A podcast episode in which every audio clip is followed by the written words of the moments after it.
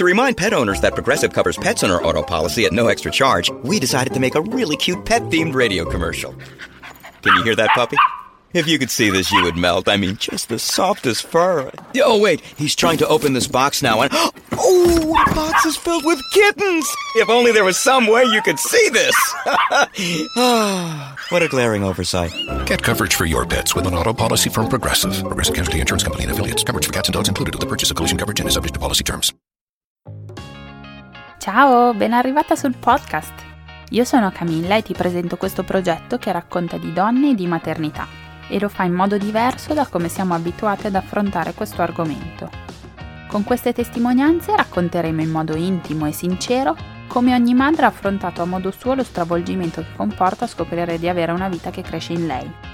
Lo faremo senza tabù e senza filtri, in modo che nessuna si senta sbagliata o in colpa solo perché la sua esperienza è diversa da quella delle amiche. Parleremo anche di parto e lo faremo in modo disinibito, perché non sempre le cose vanno come avevamo programmato, ma non per questo quel momento deve essere meno affascinante. A volte da una donna esce una forza che non si pensava di avere, che invece era lì, silente, in attesa che arrivasse il momento giusto per uscire allo scoperto ma allora perché nessuno ne parla? Qui facciamo informazione vera, quella non edulcorata, quella che avresti voluto avere prima che tutto succedesse a te. Perché dopo tutto abbiamo sempre qualcosa da imparare da chi ci è già passato. In questa puntata del podcast la mia ospite si chiama Giorgia. Generalmente quando registro un'intervista cerco di focalizzare la conversazione su un tema prevalente, ma in questo caso non ci sono riuscita la storia di Giorgia tocca tanti temi, tutti ugualmente significativi. La malattia di sua madre, l'aborto spontaneo e le difficoltà nel superare il trauma, la perdita di fiducia nel proprio corpo, le difficoltà emotive del postpartum, le ragadi e l'allattamento da imparare. Insomma, sono certa che ognuna di noi si ritroverà almeno in una di queste prove così sfidanti per averle vissute in prima persona. Credo che ormai cominciate a conoscermi, se non è così sappiate che sono una terribile pasticciona e anche in questo episodio non ho mancato di farvelo notare. Come vi accorgerete se ascolterete fino alla fine, manca un pezzettino di intervista perché l'ho persa, ma non ho ancora capito né come né dove. Abbiate pazienza, forse un giorno diventerò una podcaster di tutto rispetto, ma quel giorno non è sicuramente ancora arrivato. Buon ascolto a voi e grazie del supporto. Buongiorno Giorgia, benvenuta nel podcast. Buongiorno Camilla, ciao, ciao a tutti, buongiorno.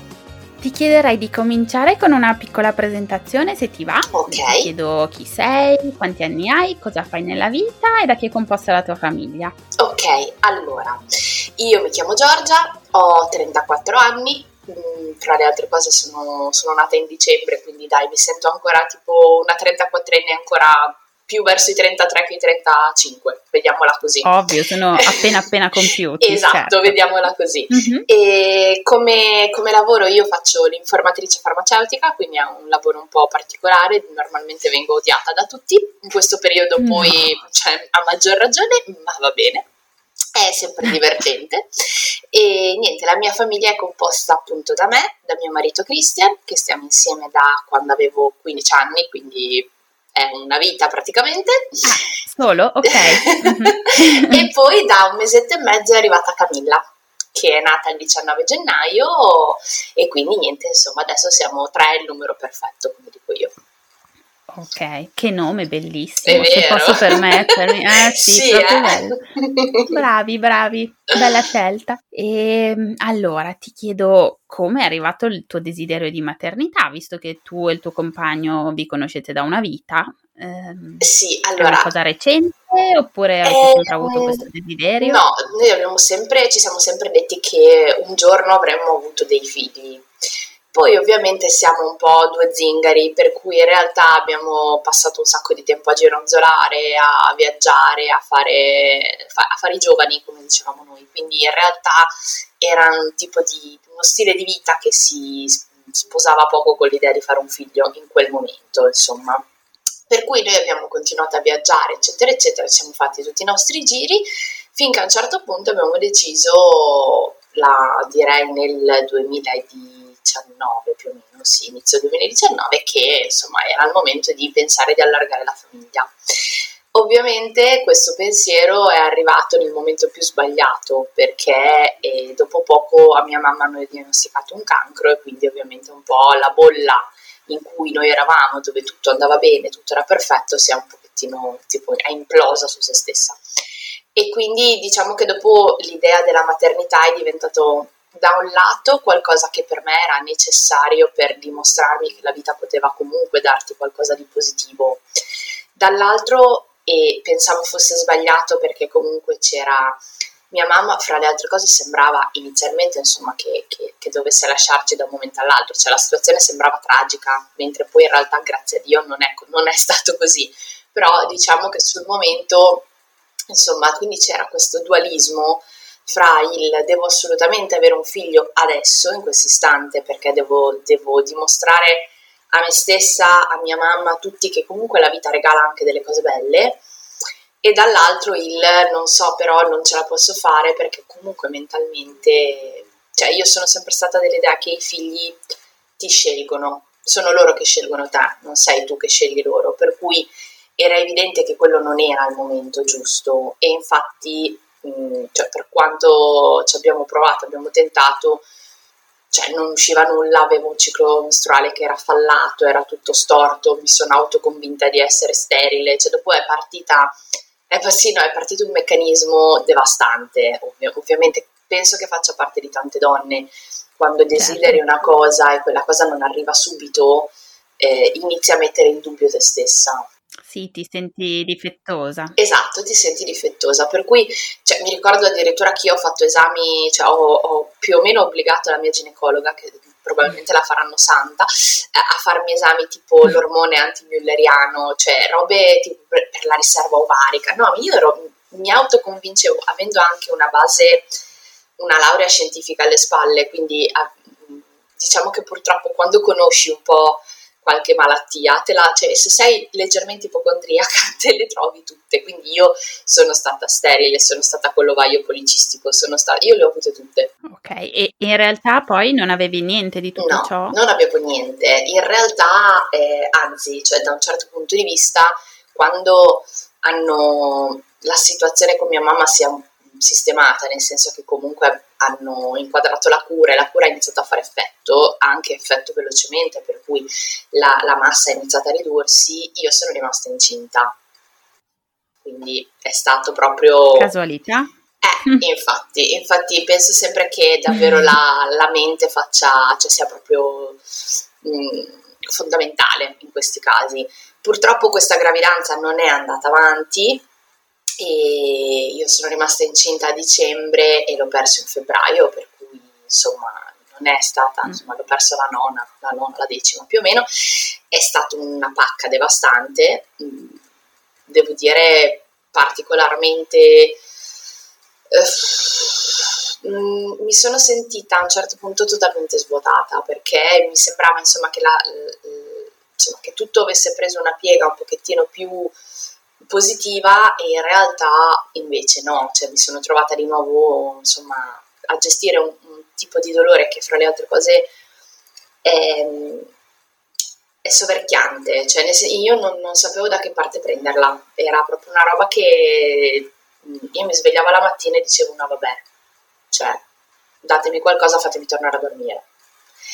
In più, mm-hmm. ovviamente, avendo io 30, cioè essendo sulla trentina, 33, 34 così, eh, ovviamente attorno a te ci sono tante persone che magari nello stesso periodo rimangono incinta e la loro gravidanza va avanti, per cui hai anche quella sorta di eh, confronto che non, non, va fatto, non va mai fatto il confronto, però è inevitabile. Però viene naturale. Mm. Sì, soprattutto se sei in una fascia d'età dove attorno a te giustamente più o meno tutti hanno quell'idea di maternità.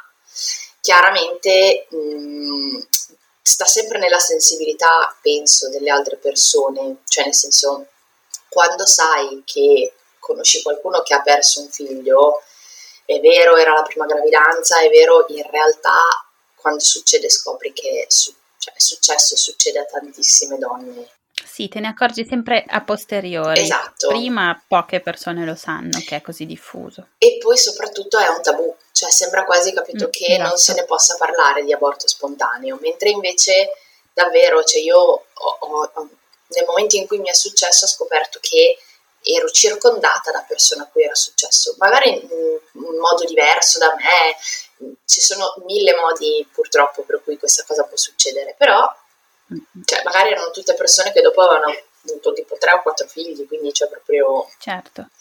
per cui diciamo che mi sono trovata a un certo punto, ed eravamo a febbraio 2020, scricchiolante. Chiaramente sappiamo tutti che poi a marzo è esplosa la pandemia e quindi cosa succede? Che siamo rimasti chiusi in casa. E questo da un lato è stato un- qualcosa di devastante, nel senso che comunque eh, io ero- sono abituata a, a risolvere i problemi mh, gettandomi su altre cose da fare. È il mio modo di elaborare. In questo Mhm. caso non l'ho potuto fare. Io non ho elaborato l'aborto per- cioè, gettandomi su altro perché ero chiusa in casa. Peraltro all'epoca vivevamo in una casa di 45 metri quadri, quindi cioè, nel senso non avevo neanche da dire eh, grandi spazi di movimento. Certo, non, non- aiutava questo. No, per cui eh, insomma ero lì, avevo praticamente, io fra le altre cose ci ho messo un pochettino ad avere l'espulsione, per cui è stata anche, cioè insomma è stato anche dal punto di vista insomma eh, della procedura, passami il termine, di, insomma della perdita un po' più lunga, cioè io l'ho scoperto, poi ho aspettato due settimane prima che l'evento naturale prendesse piede, per cui è stata proprio Ok, lunga. tu l'hai scoperto tramite ecografia? Esatto, io ho trovato una domenica mattina una piccola perdita ematica, ma Mhm. cioè mi- microscopica. Probabilmente a volte mh, il tuo corpo e la tua mente sa che c'è qualcosa che non va, per cui in realtà cosa ho fatto? Io ho chiamato la mia ginecologa, la quale secondo me aveva visto che comunque la mia era una gravidanza un po' particolare, perché ero continuamente ridatata, cioè nel senso che cresceva pochissimo questo embrione, per cui c'era sempre il dubbio che io avessi ovulato più tardi. Ok, però non, non ti aveva dato segnali di allarme, non ti aveva fatto preoccupare, si era tenuta per lei questo pensiero? E dunque, la prima volta che mi aveva fatto l'ecografia non c'era niente, quindi mi aveva fatto fare le beta. Poi le beta Mm. erano bassine, però ci poteva stare con una eh, un'ovulazione tardiva, che io comunque ho, Mhm. perché io ovulo comunque tendenzialmente tardi. E dopo, in realtà, successivamente abbiamo visto la camera, era una camera piccolina. Poi abbiamo visto un piccolo embrione e lei sì, cioè non ha mai mostrato una gra- cioè, insomma non mi, ne- non mi aveva neanche prescritto gli esami del sangue, cioè aveva detto adesso aspettiamo un attimo, tanto comunque sei alla settima, all'ottava settimana, quindi possiamo aspettare un attimino. Io so, cioè nel senso lei mi ha detto io insomma, so come, come ti comporti, so che non mangi il prosciutto, cioè non ti, non ti devo stare a dire tutte le cose insomma basilari, per cui e a me questa cosa mi, mi aveva lasciato un po' così, perché la mia è una ginecologa iper scrupolosa.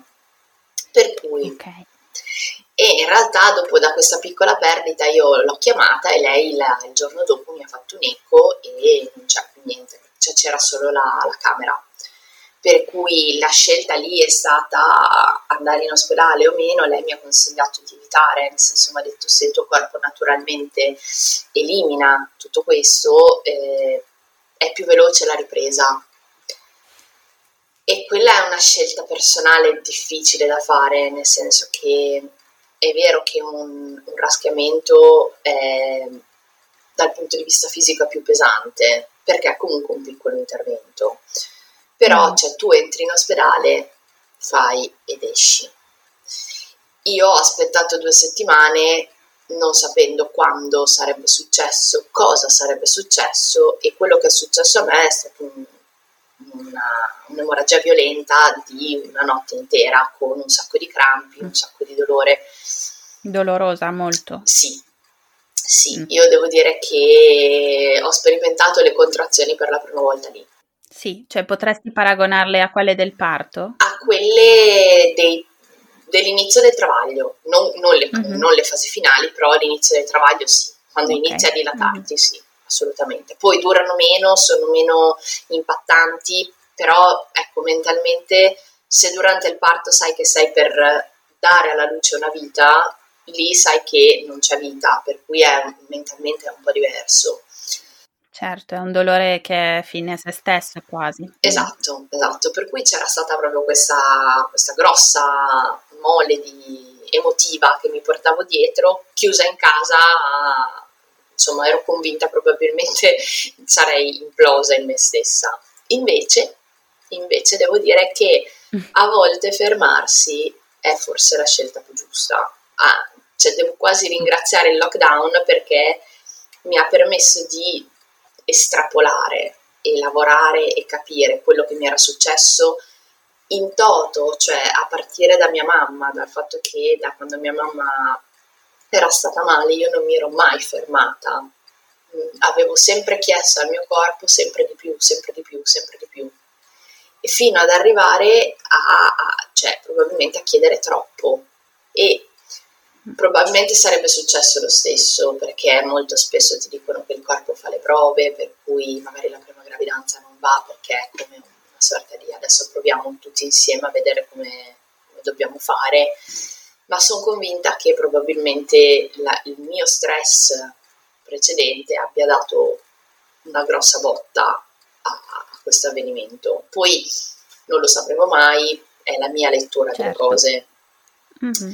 Però devo dire che stare da sola con me stessa, obbligata a ragionarci su, e ovviamente sono stata aiutata perché comunque eh, facevo psicoterapia con la psicologa online ovviamente, però insomma abbiamo fatto un po' di ipnosi per rielaborare il, il lutto, sì, quindi comunque voglio dire mi sono fatta aiutare, però mh, in modo totalmente diverso da quello che era il mio modo abituale di, di, di vivere le cose, quindi insomma di andarci sopra come un trattore. Stavolta sono stata ferma e ho aspettato che tutto insomma avesse un, un senso e ovviamente c'è anche tutta la parte fisica, cioè cioè il fatto che dopo, dopo, che hai avuto un aborto potresti avere il ciclo dopo due settimane, nel mio caso è passato un mese e mezzo, per cui per un mese e mezzo io sono stata okay. mh, ferma, cioè questo, questo, questo, corpo non dava alcun genere di segnale, mh, mi sembrava quasi, adesso ti potrei dire che è la stessa sensazione che hai in allattamento, cioè mh, quasi una sorta di menopausa, tutto fermo. Capisco tutto fermo mm-hmm. lì. Per cui anche questa cosa di dover avere a che fare con un corpo che mh, mm, in un qualche modo non sta funzionando come dovrebbe funzionare, è comunque qualcosa su cui devi ragionare.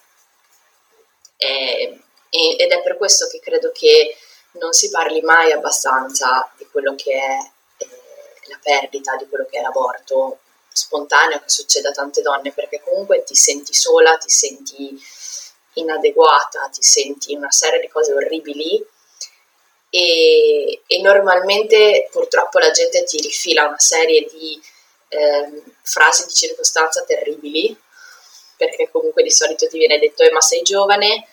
Oppure alle volte ti viene detto eh però alla tua età perché voglio dire c'è anche il rovescio della medaglia. Al rovescio. Esatto, c'è gente che dice che tu a 30 anni sei, sei, giovanissima e c'è gente che dice che ormai praticamente stai per tirare le cuoia, per cui subisci anche tutta una serie di frasi di circostanza terrificanti e secondo me mh, mm, sarebbe, cioè, dovrebbe, dovrebbe non essere un tabù. Poi in Italia cioè, è tabù anche parlare di mestruazioni, quindi... Infatti insomma, mm. voglio dire, sì. probabilmente non so quando, se mai sdoganeremo. Esatto, mm. però credo che per ogni donna eh, che lo subisce, ma anche chi non lo subisce, cioè comunque voglio dire fa parte di, eh, cioè, della natura e, ed è giusto insomma poterne parlare in maniera libera, poter dire mi è successo e mi è sembrato insomma che il mondo mi crollasse addosso è una prova, poi ci sono delle prove peggiori nella vita per l'amor del cielo, però mm, sono sempre delle pacche che prendi che certo. insomma in qualche modo dopo devi, devi, risistemare perché anche in una gravidanza successiva cioè tu hai comunque un'esperienza alle spalle certo e se l'esperienza non è positiva potrebbe inficiare tutta la gravidanza Mm-mm. futura. Sì, secondo me non se ne parla tanto anche forse per non spaventare le future mamme, però secondo me è controproducente perché se ti succede tu non sai niente sull'argomento. E, e per come sono fatta io preferisco sapere ed essere pronta che eh, poi cadere dalle nuvole se mi succede una cosa che non conosco, ecco. Sì, poi credo anche che sia una di quelle cose in cui c'è sempre quella sorta di imbarazzo, cioè mh, mm, non sai come come affrontarlo, come affrontare la persona davanti a te che l'ha subito. Cioè io mi sono resa conto che spesso quando lo raccontavo, dall'altra parte avevo, cioè capibilissima come reazione, la reazione di, eh, eh, cioè, come se, capito, la persona davanti si frizzasse, cioè non mm-hmm. sapesse cosa fare. Per cui quello, ecco, effettivamente anche che cosa dire, cioè io prima ho detto che effettivamente spesso ti dicono delle stronzate, ma alle volte mi rendo conto che sono, cioè, sono delle cavolate che vengono dette perché non sai cos'altro mm-hmm. dire. Sì, per rompere un silenzio imbarazzato. Mm-hmm.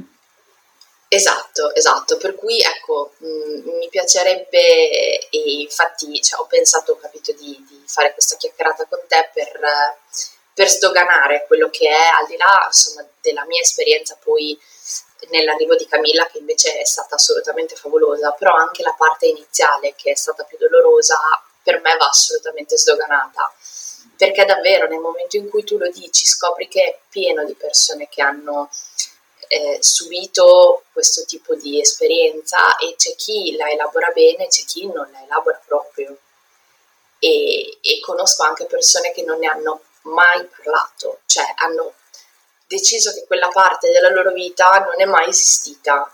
Può funzionare perché poi cioè, in psicologia funziona tutto il contrario di tutto, mm. però se la lasci lì, non la elabori mai, è una roba che rimane lì. Sempre, certo. E secondo, eh, e secondo me invece è giusto, è giusto far fluire, ecco. Mm-hmm. Per cui siamo, siamo arrivati insomma all'inizio del lockdown, eh, che la mia mente era in un lockdown devastante. Poi a un certo punto, fortunatamente, il mio corpo ha, diciamo che tipo, si è sciolto e quindi eh, mi è tornato il ciclo mestruale, un ciclo mestruale normale, per cui insomma da quel momento, mi ricordo che era il primo aprile, abbiamo svoltato in un qualche modo. Mm. Quindi insomma ci sentiamo, io perlomeno mi sento più tranquilla. La cosa sicuramente positiva è stata che mh, mm, Christian, mio marito, ha una sensibilità che è molto profonda, è molto più femminile in questo senso rispetto magari a tanti altri uomini, per cui ha avuto un approccio nei confronti di questa situazione molto simile al mio, cioè per cui nel senso abbiamo elaborato insieme questa perdita e non mi sono mai sentita abbandonata. Bene, ovviamente non, non, non, avevo, non, avevo, bisogno, esatto, non avevo bisogno di una prova, però diciamo che in questo caso l'ho avuta la prova che comunque era assolutamente la persona giusta per me. Bene. E quindi in aprile a un certo punto è arrivata Camilla, è stata concepita Camilla in modo totalmente poco, poco dopo. subito Mm-hmm. Sì, praticamente io ho avuto un ciclo mestruale e poi non l'ho più avuto perché... Ottimo. Quindi è stata, cioè, anche questa è una cosa bella perché eh, cioè, ti, ti, fa capire che in realtà il tuo corpo, è, è, cioè, quando è pronto è pronto e soprattutto quando un bimbo ti sceglie, ti sceglie. E direi che Camilla in qualche modo ci ha scelto perché è arrivata proprio... E mi fa sorridere perché mh, mm, io ho scoperto di essere in... Cioè, ho avuto la sensazione di essere incinta il 29 di aprile mm. del 2020. Il 29 aprile del 2019 diagnosticarono a mia mamma il cancro, per cui mm. è come se, capito, in un anno si fosse chiuso un cerchio da una notizia brutta a una bella. E mi è piaciuta questa cosa, appunto, questa, questo chiudersi di un cerchio il 29 di aprile. E quindi Dopo poi ho fatto finta di niente perché insomma, dentro di me dicevo, ok, va bene, sicuramente sono incinta perché avevo gli stessi sintomi che avevo avuto la prima volta, per cui non stavo in piedi dalla stanchezza, mm. avevo questi occhi da pesce, no, sì, tutte quelle cose che un po' te ne accorgi.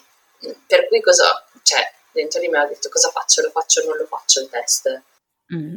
E per un po' ho fatto finta di niente. Poi a un certo punto bisognava fare un test di gravidanza, almeno perché comunque continui a vedere, ma magari, cioè io soprattutto continuavo a controllare le mutandine ogni due ore, mm. in più stare ancora in casa perché era ancora un po' lockdown, cioè non ti aiutava. No. Per cui la sera prima di fare il test mi ricordo che mi sono mangiata tipo una tigella col prosciutto crudo, mi sono bevuta tipo un una, una, birra da 66, cioè proprio una di quelle robe che poi pensandoci dopo dici vabbè forse non era il caso di fare. Vabbè. Vabbè, era un, un, simbolico addio a questi piaceri della esatto, vita. Esattamente, e, e, quindi niente, dopo poi il 7 di, ma- di, maggio ho fatto il test e quindi niente, dopo da, da lì insomma abbiamo capito che effettivamente non, er- non, ero impazzita io, ma ero davvero incinta. Mm. Bene, finalmente. Esatto, una buona notizia, una buona notizia eh, che è durata fino a quando la ginecologa non mi ha detto eh, vieni che ti faccio, che ti controllo immediatamente. Da lì panico, mm. di nuovo panico, nel senso che l'ecografia è il mettere nero su bianco quello che ti dice uno stick. E tu sai che potresti non vedere quello che vuoi vedere in un'ecografia. Poi c'è sempre anche il dubbio, sei eh, nei tempi giusti, sei in ritardo, per cui in realtà io cercavo di rimandare la, la visita, ma effettivamente la ginecologa mi ha detto no, tu vieni, poi proviamo a fare la datazione, se no torni, per cui panico. Panico, panico, panico fino alla prima ecografia che è stata penso tipo il 22 maggio, cioè vedi quanto panico che mi ricordo le date. Infatti, sì, sì, perfetto. Sì, sì, sì, sì. E in realtà in questa ecografia fortunatamente c'era già la camera, c'era già l'embrione, era di sei settimane, per cui insomma tutto molto meglio rispetto alla volta precedente. Anche il viso della ginecologa aveva un aspetto molto più felice. Quindi insomma sembrava... Non lasciava dubbi. Esatto, esattamente. E devo dire la verità, mh, arrivare a quell'ecografia è stata una delle, ci sono state due settimane di inferno, cioè proprio continuamente quel pensiero di ma c'è o non c'è, che è una roba orribile. E, ed è una cosa che effettivamente, mh, cioè, non tutti hanno la paura, cioè, allora, se non hai mai provato un'esperienza come l'aborto, non, non metti in dubbio il fatto che ci sia o meno il tuo bambino. Cioè tu vedi uno stick positivo e tu automaticamente sei mamma. Mentalmente tu sei già mamma in un qualche modo. Certo. Mm-hmm. Invece quando tu sai che non è poi così veritiero questo stick, cioè non è automatico, inizia, inizia a essere, cioè io se avessi potuto avere un ecografo portatile, cioè avrei passato i primi tre mesi molto più tranquilla. Per cui, attaccata. Esatto, esatto. Mm-hmm. Per cui dopo poi da lì io in realtà, non so, avrò fatto nel primo trimestre avrò fatto tipo 6-7 ecografie. Sono tantissime se ci pensi. Sono veramente un... Cioè, c'è gente che ne fa tre. Sempre dalla tua ginecologa che... Sì, sempre da lei perché la stressava. E lei ti appoggiava in questa tua lei diciamo che eh, nel primo trimestre mi ha mm, mi diceva se tu hai dei dubbi, io poi avevo ripreso a lavorare, mi diceva se tu hai dei dubbi passi da qui e io, cioè, voglio dire velocemente una passata sulla, sulla pancia con l'ecografo, okay. per cui sì, lei è stata mh, mm, probabilmente molto empatica, in questo, cioè, era evidente che la mia era una paura legata a un'esperienza precedente recente, perché comunque alla fine cioè, parliamo di tre mesi prima, due mesi prima, cioè proprio poco certo. poco. Mm-mm. E quindi cosa succede? Che, che, io facevo una vagonata di ecografie e la bambina più vista della storia praticamente, cioè, questa mm. sì, no? E devo dire che stavo tranquilla per due o tre giorni e poi tornavo ad avere l'ansia e, e poi il seno magari un giorno era meno, meno gonfio e quindi oh mio dio il seno è meno gonfio ecco. E poi dopo non lo so c'era che non avevo più sonno e qui cioè non, non ero più stanca e quindi ecco vedi che sto perdendo io facevo il check dei sintomi tutti i giorni e dire che io ho avuto delle nausee devastanti per esempio. Cioè io non so ho vomitato fra le altre cose io ho vomitato fino alla fine della gravidanza per cui cioè, che meraviglia. Esatto, sì, adesso verso la fine magari era una volta ogni due settimane, però diciamo che ecco, ho, Camilla era particolarmente schizzinosa con la mia alimentazione, ecco, mettiamola in questo modo. Mm. Per cui io facevo tutte le mattine il check dei sintomi e se ne mancava uno all'appello, che può succedere, eh, cioè, diciamocelo, può succedere, non, sì. non, è che tutti i giorni hai la nausea allo stesso orario. Io andavo per nel fortuna. panico. Mm-hmm. Io ero penso l'unica che desiderava la nausea perenne peraltro, per cui insomma tragedia, continua peraltro, continua, insomma fino direi a 16 settimane sono andata avanti nel, cioè, ad avere queste, queste paranoie pesanti. Dopo poi a un certo punto... È tanto, cioè detto così sembra poco, ma invece... Ma invece sono lunghissime, perché... Eh, parecchio sono, tempo. Sì, mm-hmm. sì, praticamente da che io l'ho scoperto sono state 10-11 settimane dove c'erano dei, dei, giorni di grande panico. E, e, fortunatamente non ho mai avuto una, una, macchiolina rosa o rossa perché voglio dire ci sono delle donne che, che hanno qualche perdita che non significa niente cioè se l'avessi avuta io probabilmente cioè, sarei impazzita. Per cui fortunatamente quella non, non ci sono state anche se devo dire che avevo fatto una scorta di mutande bianche, che non è il mio stile, ma non so, per quei mesi lì ho usato solo mutande bianche per poter monitorare okay. la situazione. E, eh sì, e questa è, devo dire, non è stato semplice, cioè dentro di me dicevo, se vivo tutta la gravidanza così, io a gennaio ci arrivo esaurita. Anche perché, mh, mm, diciamo che... Eh, dalla, insomma, le mie amiche piuttosto che eh, i miei genitori mi dicevano mollala, cioè basta, nel senso voglio dire, non è che puoi, tanto non ci puoi fare niente, che è vero, cioè tu non, non puoi controllarla questa situazione, è ovvio ci sono delle cose che puoi fare per aiutare una gravidanza, però se ti dicono che devi stare a letto, per l'amor del cielo, non era quello il mio caso un, cioè, è un evento che tu non, non, puoi controllare e per una maniaca del controllo sicuramente non è semplice questa cosa. No, capisco che...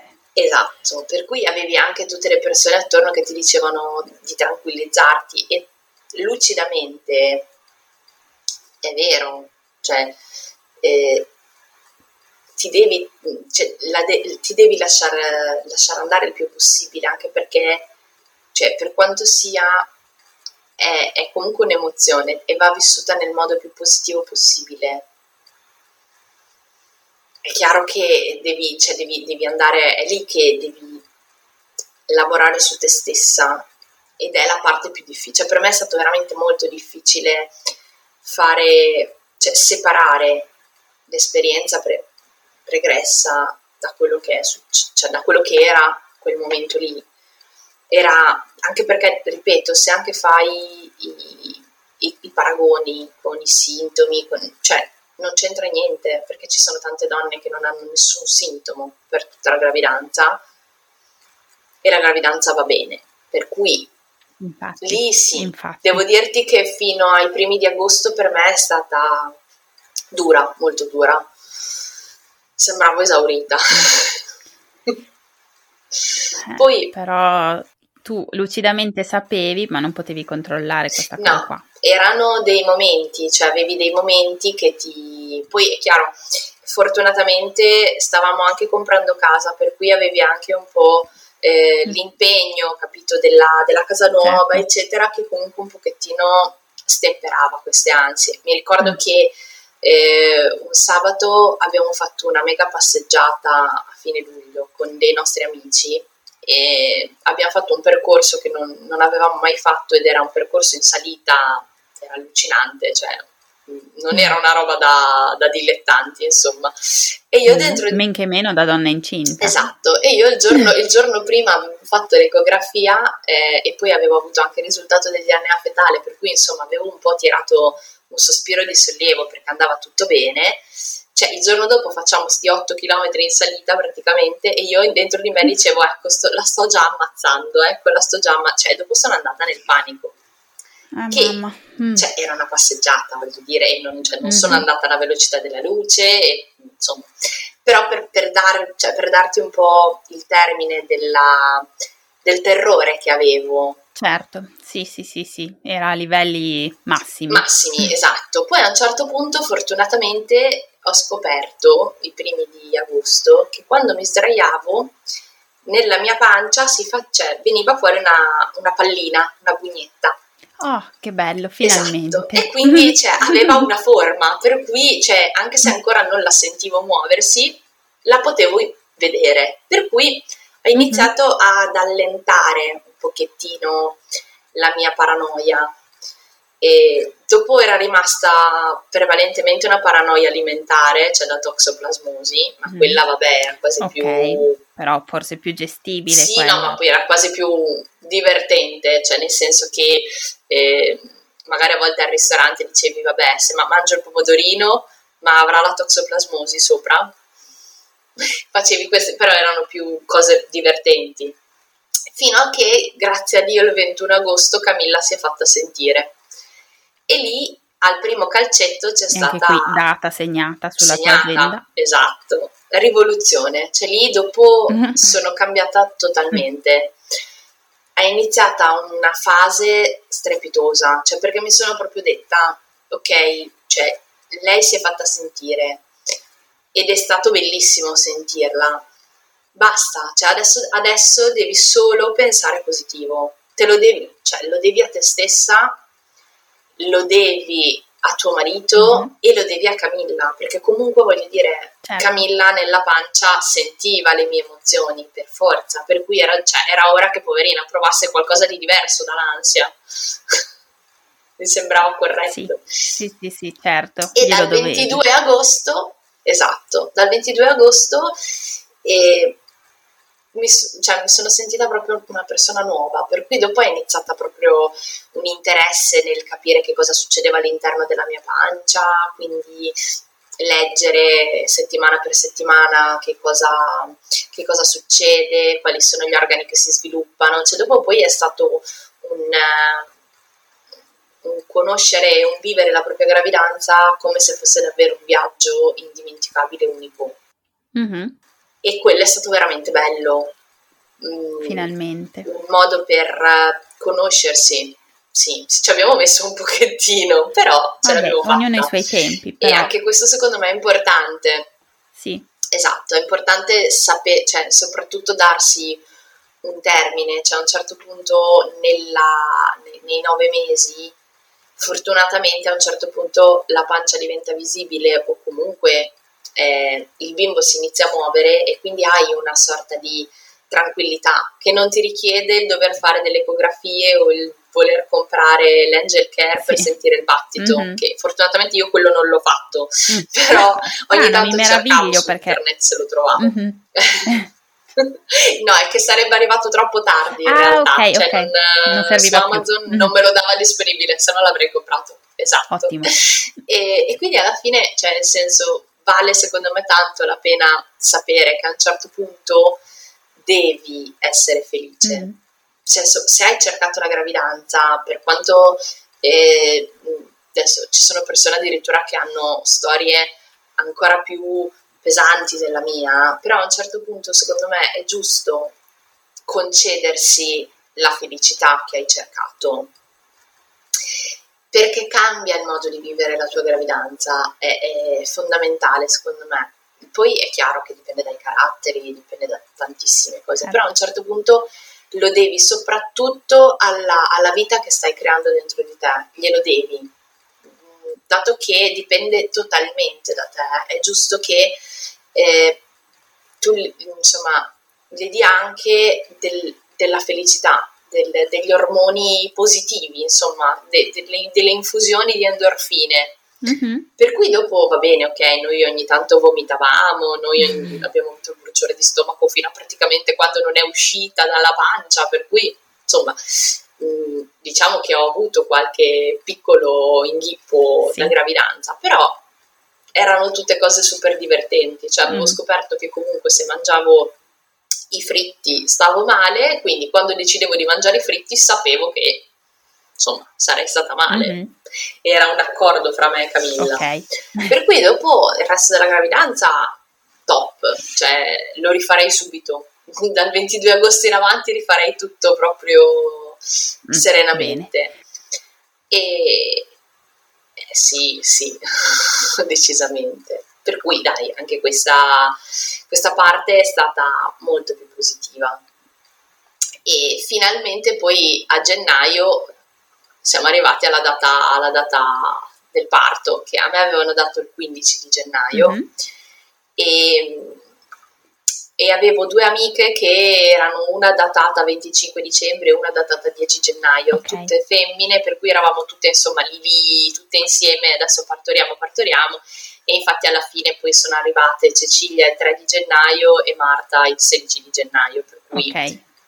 Camilla è arrivata il 19, tutte, tutte, tutte in gennaio, tutte piccole Capricorno.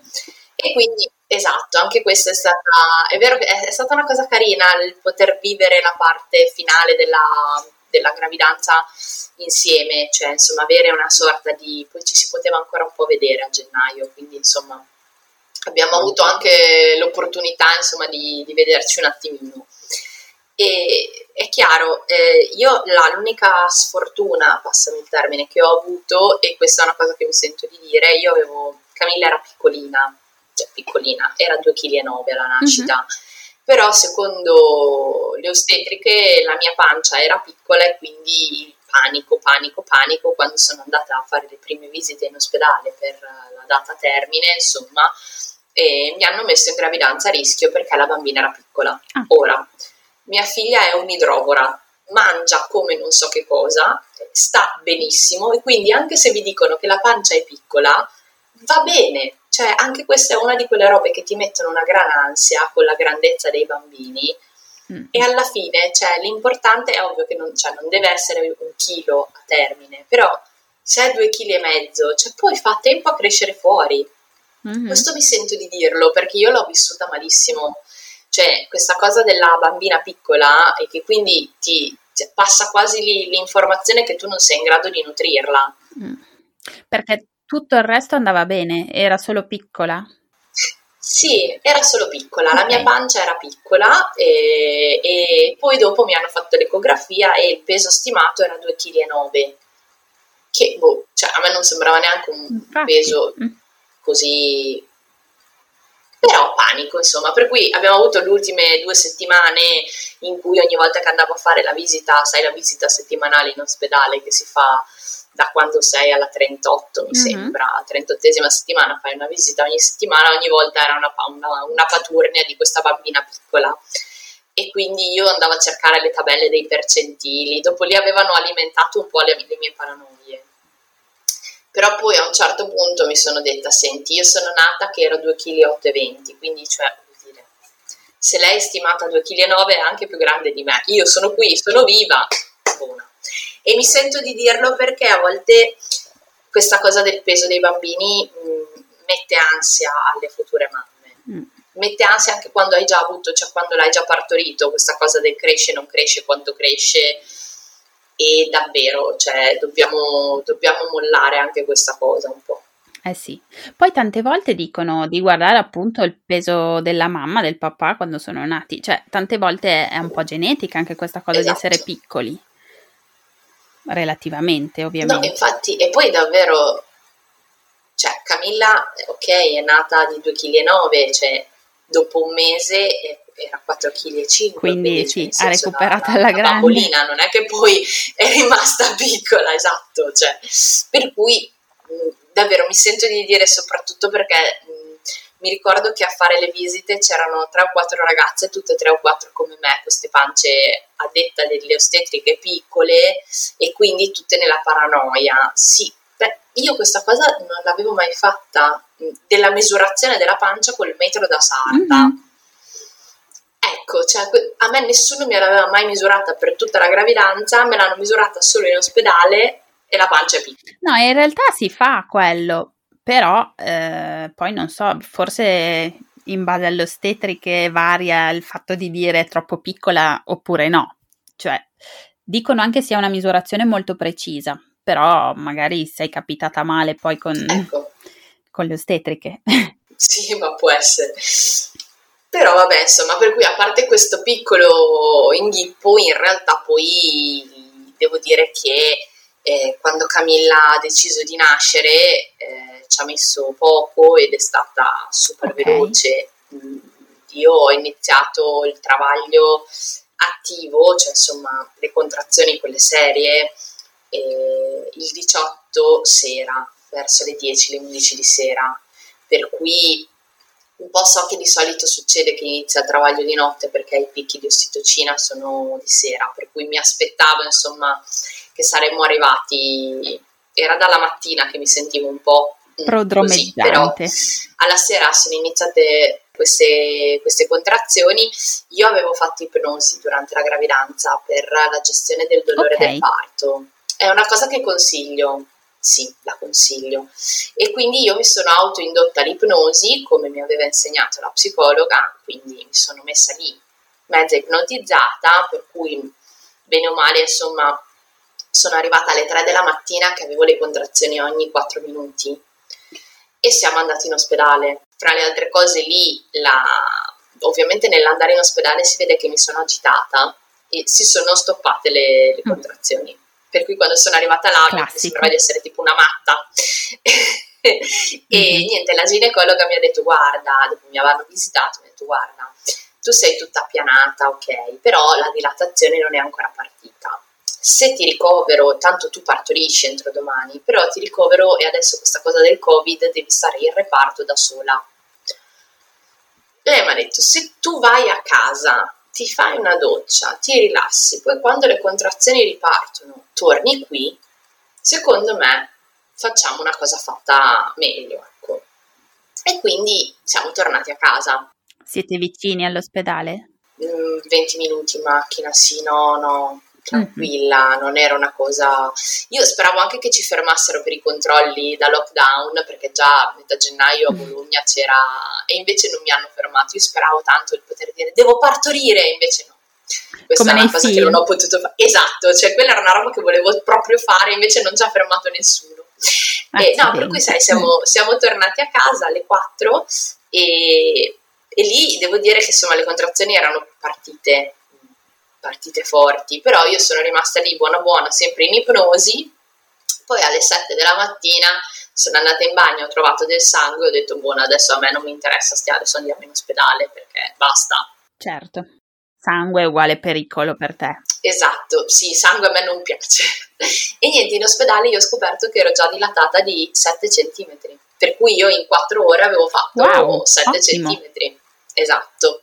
E questo penso che sia dovuto all'ipnosi, cioè il fatto di lasciare andare il proprio corpo significa eh, permettere al proprio corpo di eh, fare il suo lavoro di dilatazione meglio. Cioè, a me l'avevano spiegato anche al corso preparto, cioè, tutto ciò che le, la doccia calda, tutto ciò che rilassa permette una dilatazione più veloce, perché è vero che il tuo corpo lo farebbe comunque, però se tu eh, lo contrasti in un qualche modo, fa più fatica.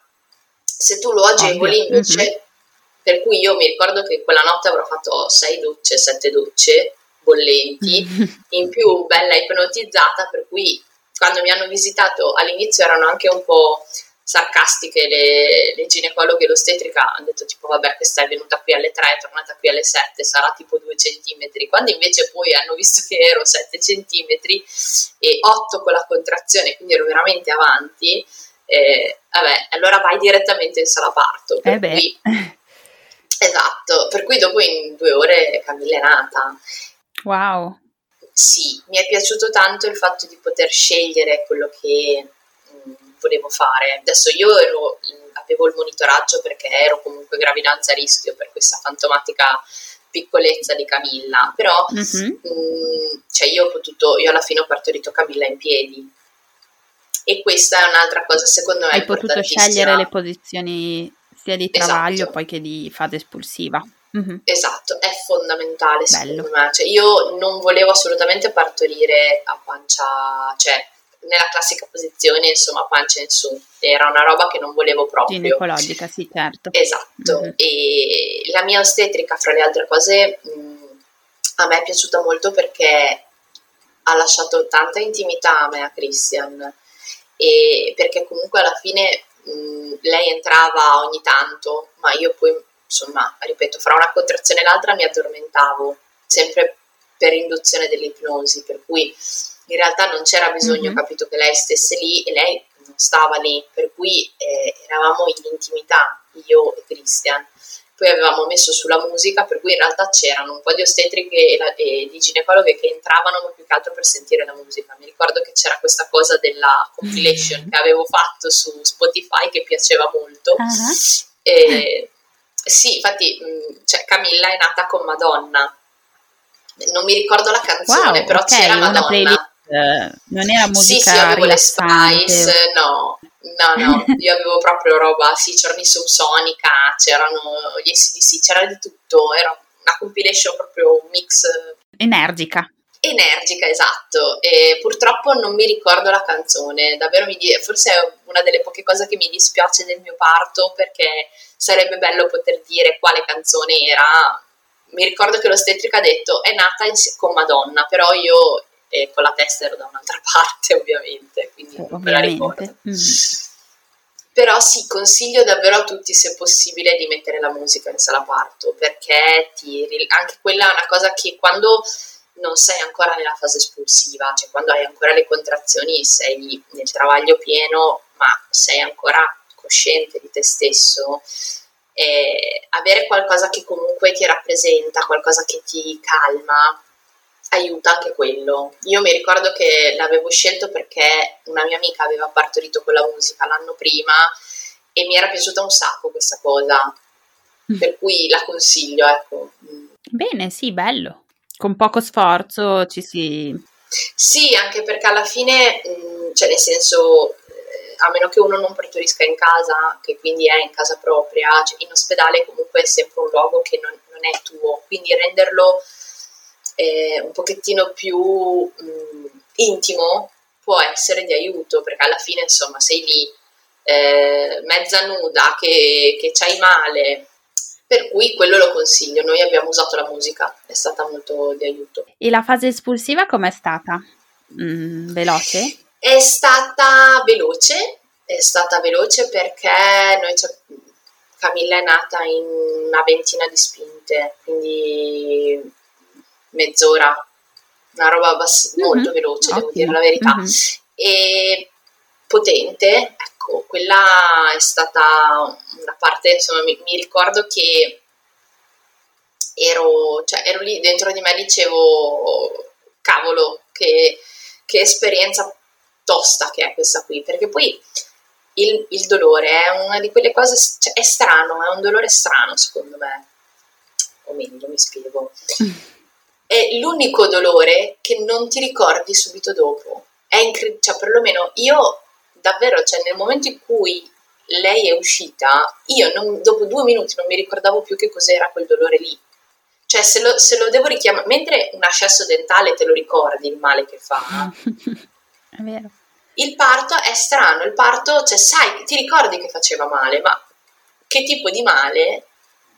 No, Concordo. Cioè, mi ricordo la contrazione, ma non mi ricordo la fase espulsiva, per esempio. Cioè, io mi ricordo le ultime contrazioni prima di iniziare a spingere, che mi ricordo che mi sembrava che durassero 10 minuti, mm. cioè erano infinite. Poi la fase espulsiva, sì, cioè urlavo, quindi di sicuro non era piacevole, però mh, mm, non una roba tipo Mayday, Mayday, stiamo morendo. Per cui Bello, anche questo bello, bel messaggio. Sì, sì, è una cosa che davvero dopo passa e mi ricordo addirittura che io mentre spingevo, quando l'ostetrica mi ha detto vedo la testa, io gli ho detto hai i capelli? e l'ostetrica mi ha detto ma perché ti interessano i capelli? E io gli ho detto perché ho avuto bruciore di stomaco nove mesi, se è pelata la tengo dentro la pancia, perché sai che c'è la diceria sì, che sì, il bruciore sì, di stomaco è dato dai capelli.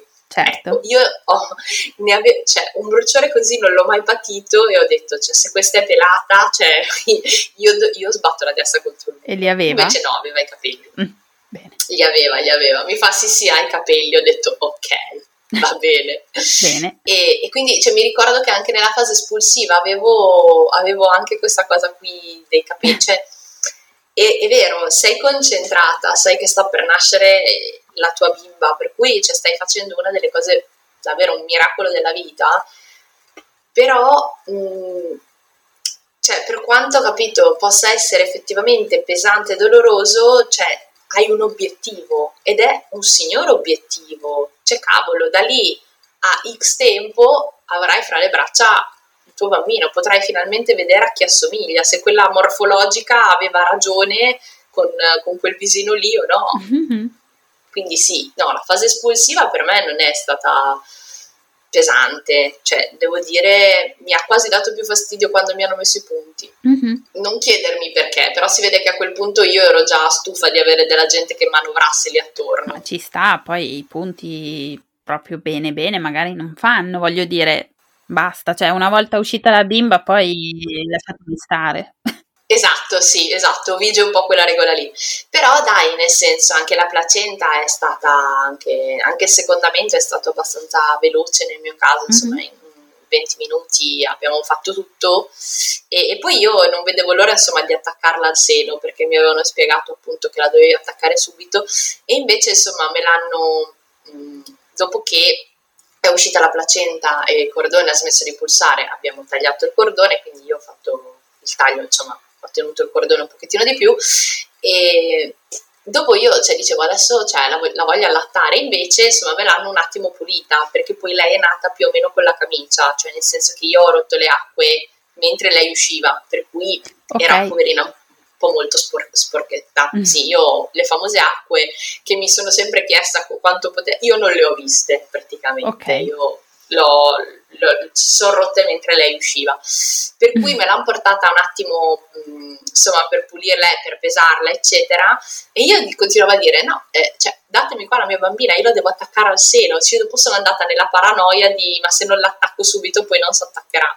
Che invece non è vero, perché dopo in dieci minuti me l'hanno data. E... Ah, dieci minuti. Mm-hmm. Sì, sì, hanno, l'hanno pulita un attimo, l'hanno pes- va pesata e va misurata, insomma. Dopo poi te la, te la danno. Fra le altre cose, io avevo dato il, la cuffietta eh, da mettere subito, solo che si era sporcata un sacco, quindi gli hanno messo un pannolino in testa, quindi io ho preso in braccio figlia con, con, un pannolino in testa e, e, la, e, la, copertina, sai le coperte quelle di tipo le di stagnola, le metalline, ah, sì, sì per cui c'è... sembrava un Daft Punk, c'era una roba poveretta.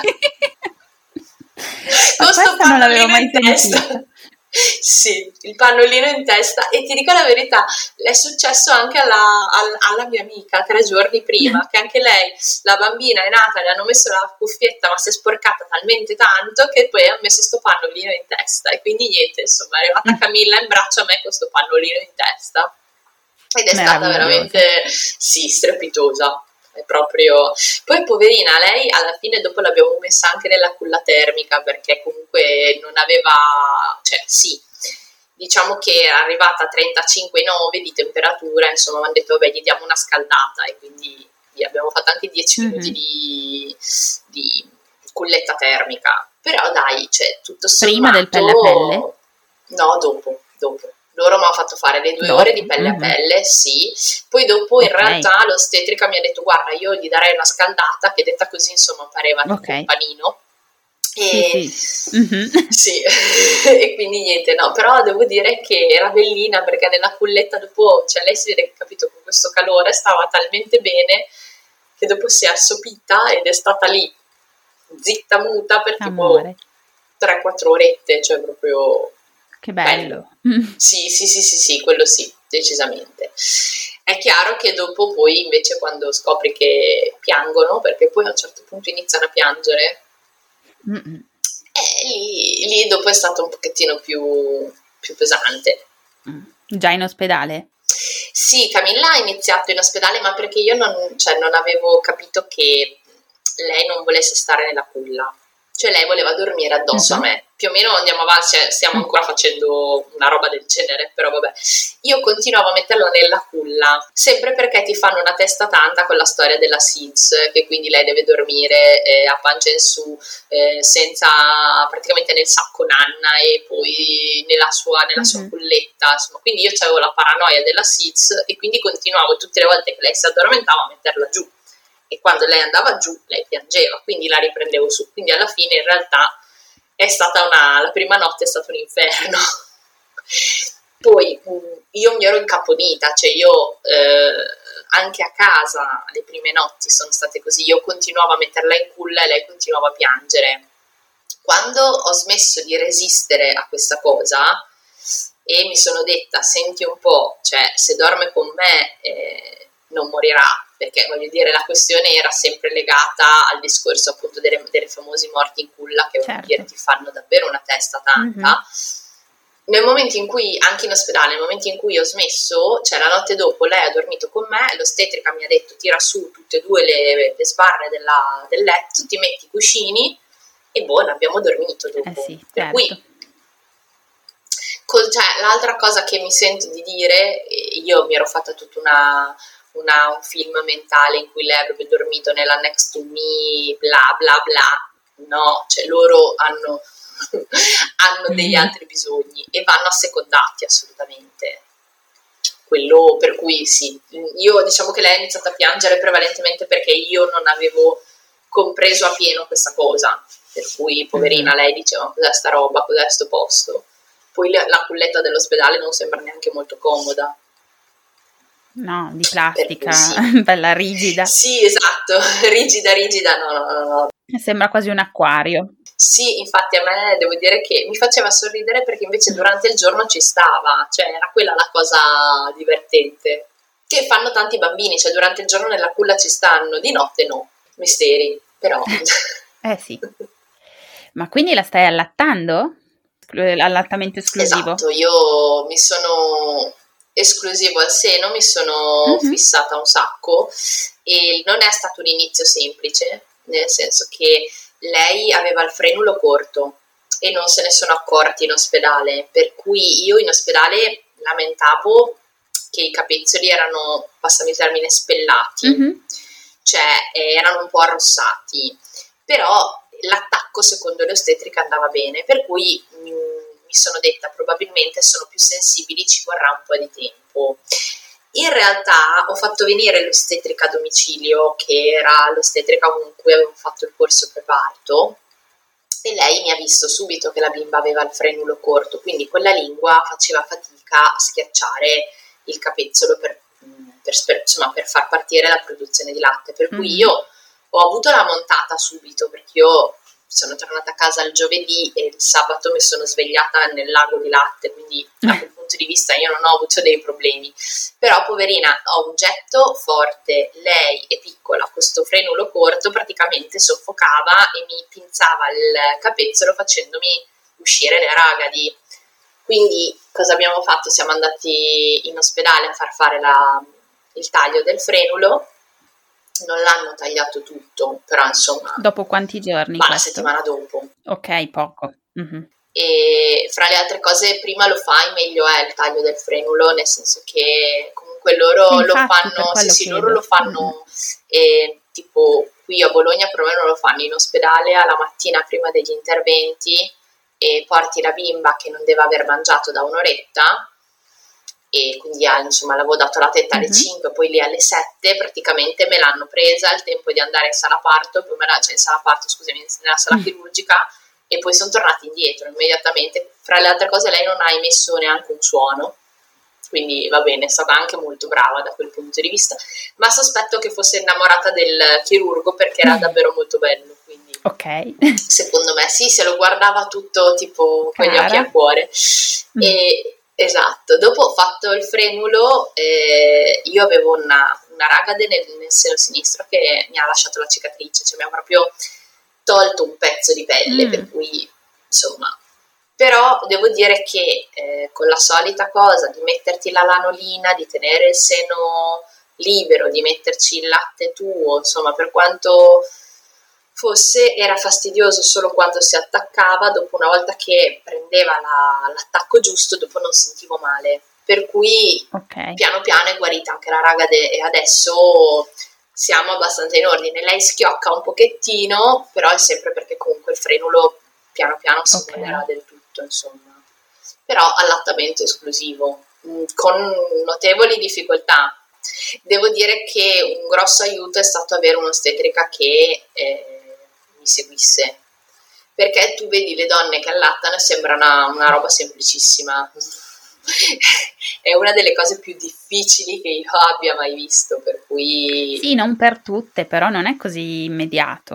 No, perché poi anche la posizione, il tipo di getto che hai, cioè poi scopri un sacco di cose. Io alla fine, per esempio, allatto tantissimo in posizione rugby, nella famosa posizione mm-hmm. rugby, e non, non riesco ad allattarla da sdraiata adesso riesco un po' nella semi, cioè, semi reclinata, però sai quando tipo fanno vedere quelle sdraiate a letto sul fianco? No, non c'è verso, non ce la certo. facciamo. Beh, vedi, io invece riuscivo solo così i primi giorni. Ah sì, Ognuno... tu solo, solo da sdraiare, ecco, vedi. Sì, in ospedale, mm. poi vabbè abbiamo imparato, però vedi, siamo tutte diverse, esatto. ognuno deve trovare la sua quadra. Però giustamente secondo me avere anche lì la possibilità di farti aiutare da qualcuno, che sia un consultorio, che sia cioè qualcuno che possa dedicarti del tempo, è fondamentale. Perché comunque in ospedale, adesso non so se a te era successo, a me era successa questa cosa, cioè che mi sembrava tutto un gran casino in ospedale e, e dire che mh, non, nel mio caso non c'erano neanche le visite dei parenti, eh, perché col Covid c'era solamente, c'erano solamente i papà. Ma a me sembrava tutto un, un gran casino, cioè questo ospedale bollente, cioè c'era un caldo micidiale, un sacco di bambini che piangono. E... Tu, vabbè, hai le occhiazioni, non sei in esatto. ordine perché sì, per me l'ospedale è stato un, un inferno. Cioè... Una brutta esperienza. No, per me no, devo dire. Eh, anche lì è poi relativo, eh, nel senso... Esatto. Da, da come ti senti in quel momento, com'è la situazione, io devo dire che non vedevo l'ora di venire a casa, cioè di avere tipo quel momento di quiete, che poi anche lì arrivare a casa è un bello shock quando arrivi a casa che sei uscito in due e sei torni a casa in tre. Com'è andata? Tosta, per noi è stata tosta. Io sono molto onesta. Mm, noi poi siamo sempre stati abituati a essere tutt'uno, io e mio marito, per cui inevitabilmente è un equilibrio che si rompe e si rompe in maniera violenta subito.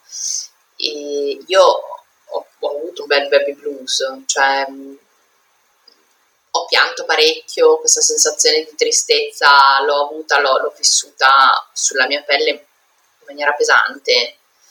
E è vero che dura due settimane, tre settimane, cioè non, non, è una cosa eterna, però quando ci sei dentro è allucinante. Cioè dici, io ho fatto tutta una fatica per, per arrivare ad avere Camilla cioè, e in questo momento, cioè, perché piango? Cioè, mh, mm, Mm-hmm. Eh, sono ormoni, cioè poi davvero non, non... io mi ricordo che mi facevo, quando riuscivo mi facevo la doccia, mi facevo dei pianti che erano... Mm. E ogni tanto mi dicevo, ma era molto più bello quando avevo la pancia, quando era dentro la pancia, che voglio dire, eravamo tutt'uno. È stata tosta, per me è stata tosta. Non pensavo e ti sei fatta aiutare sempre dalla tua terapista oppure no? No, in quel caso no, nel senso che mm, allora un po' effettivamente c'era stato questo problema con l'allattamento e io l'avevo presa un po' male questa cosa dell'allattamento che non, cioè, non che non funzionava, però eh, anche perché lei ha recuperato il calo fisiologico in meno di una settimana, quindi non è che non funzionasse, però era molto doloroso, quindi cioè, se una bambina così piccola si attacca ogni ora e mezza, capisci che se ti fa male è un inferno. Diciamo che un, un po' l'ostetrica che era venuta, effettivamente, insomma, io con lei ne avevo parlato di questa sensazione che avevo, cioè di voler piangere, di inadeguatezza. Poi ho spedito un pochettino, a, ho mandato un po' a spendere ecco, i miei genitori e i genitori di Christian, nel senso che mi sono resa conto che devi, devi fare dei filtri, sono importanti, cioè ci sono, con tutto che voglio dire, sono dei nonni strepitosi e sono, e per esempio io e mia mamma siamo innamorate l'una dell'altra, però quando arriva qualcuno a dirti tu sei mamma da due giorni, non sai neanche da che parte prenderla una bambina, però viene qualcuno a dirti ha la colica, non ha la colica, stai facendo male, hai i piedi freddi, ha le mani fredde, ha freddo, ha caldo, no.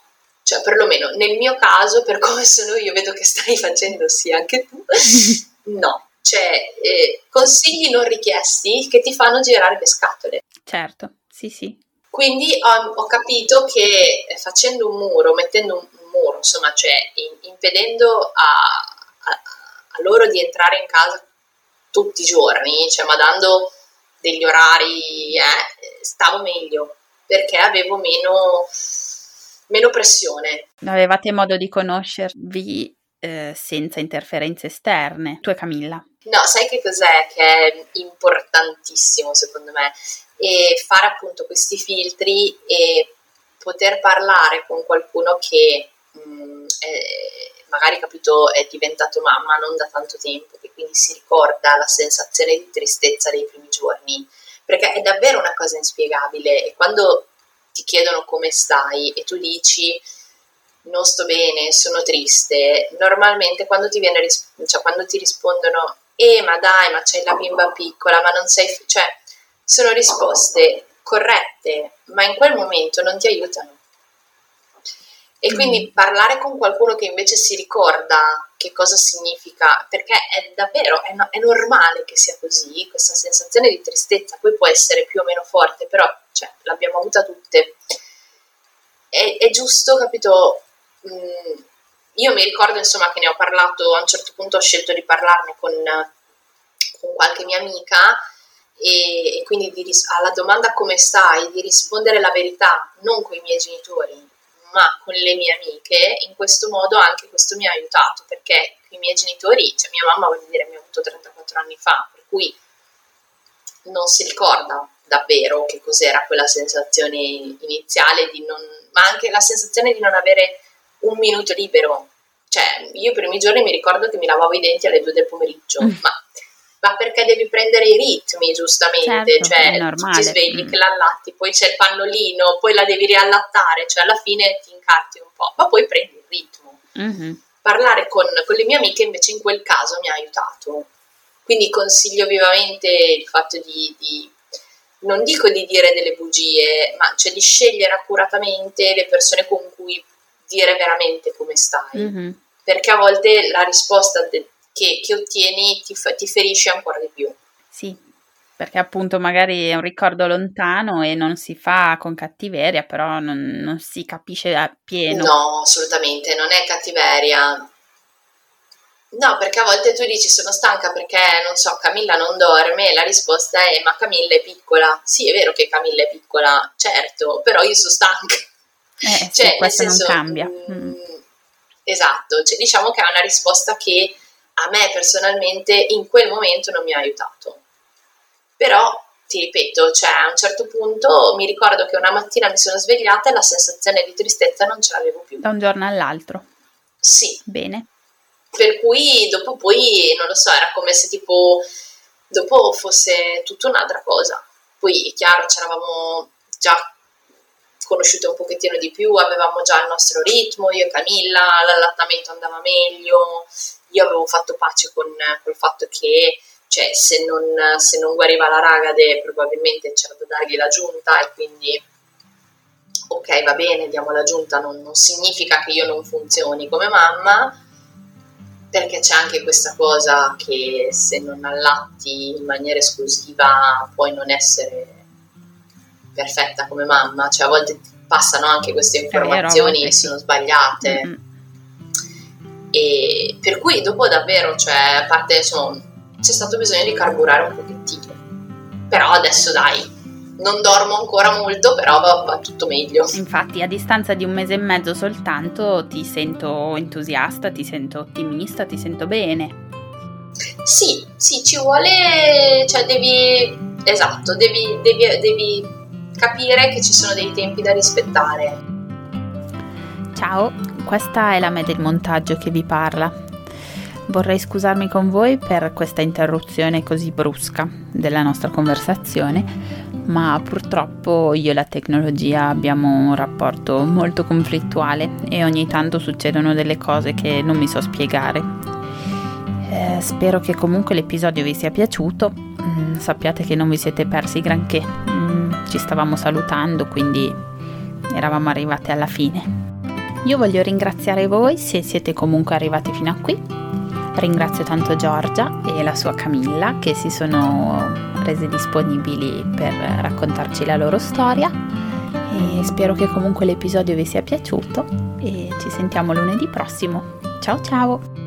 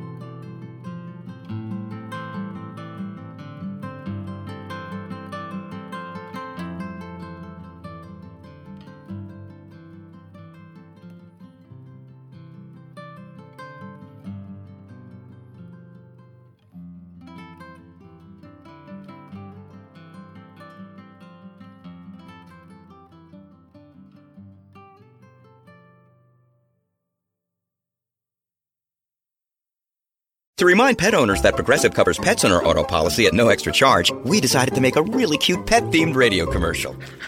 Can you hear that puppy?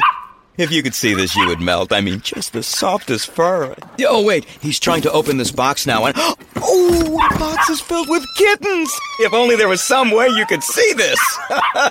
Ah, what a glaring oversight. Get coverage for your pets with an auto policy from Progressive. Progressive Casualty Insurance Company and affiliates. Coverage for cats and dogs included with the purchase of collision coverage and is subject to policy terms. Me, me, me, me, me, but also you.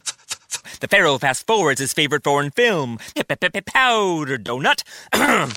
okay, what's my line? Uh, the only line I see here on the script is get options based on your budget with the name your price tool from Progressive.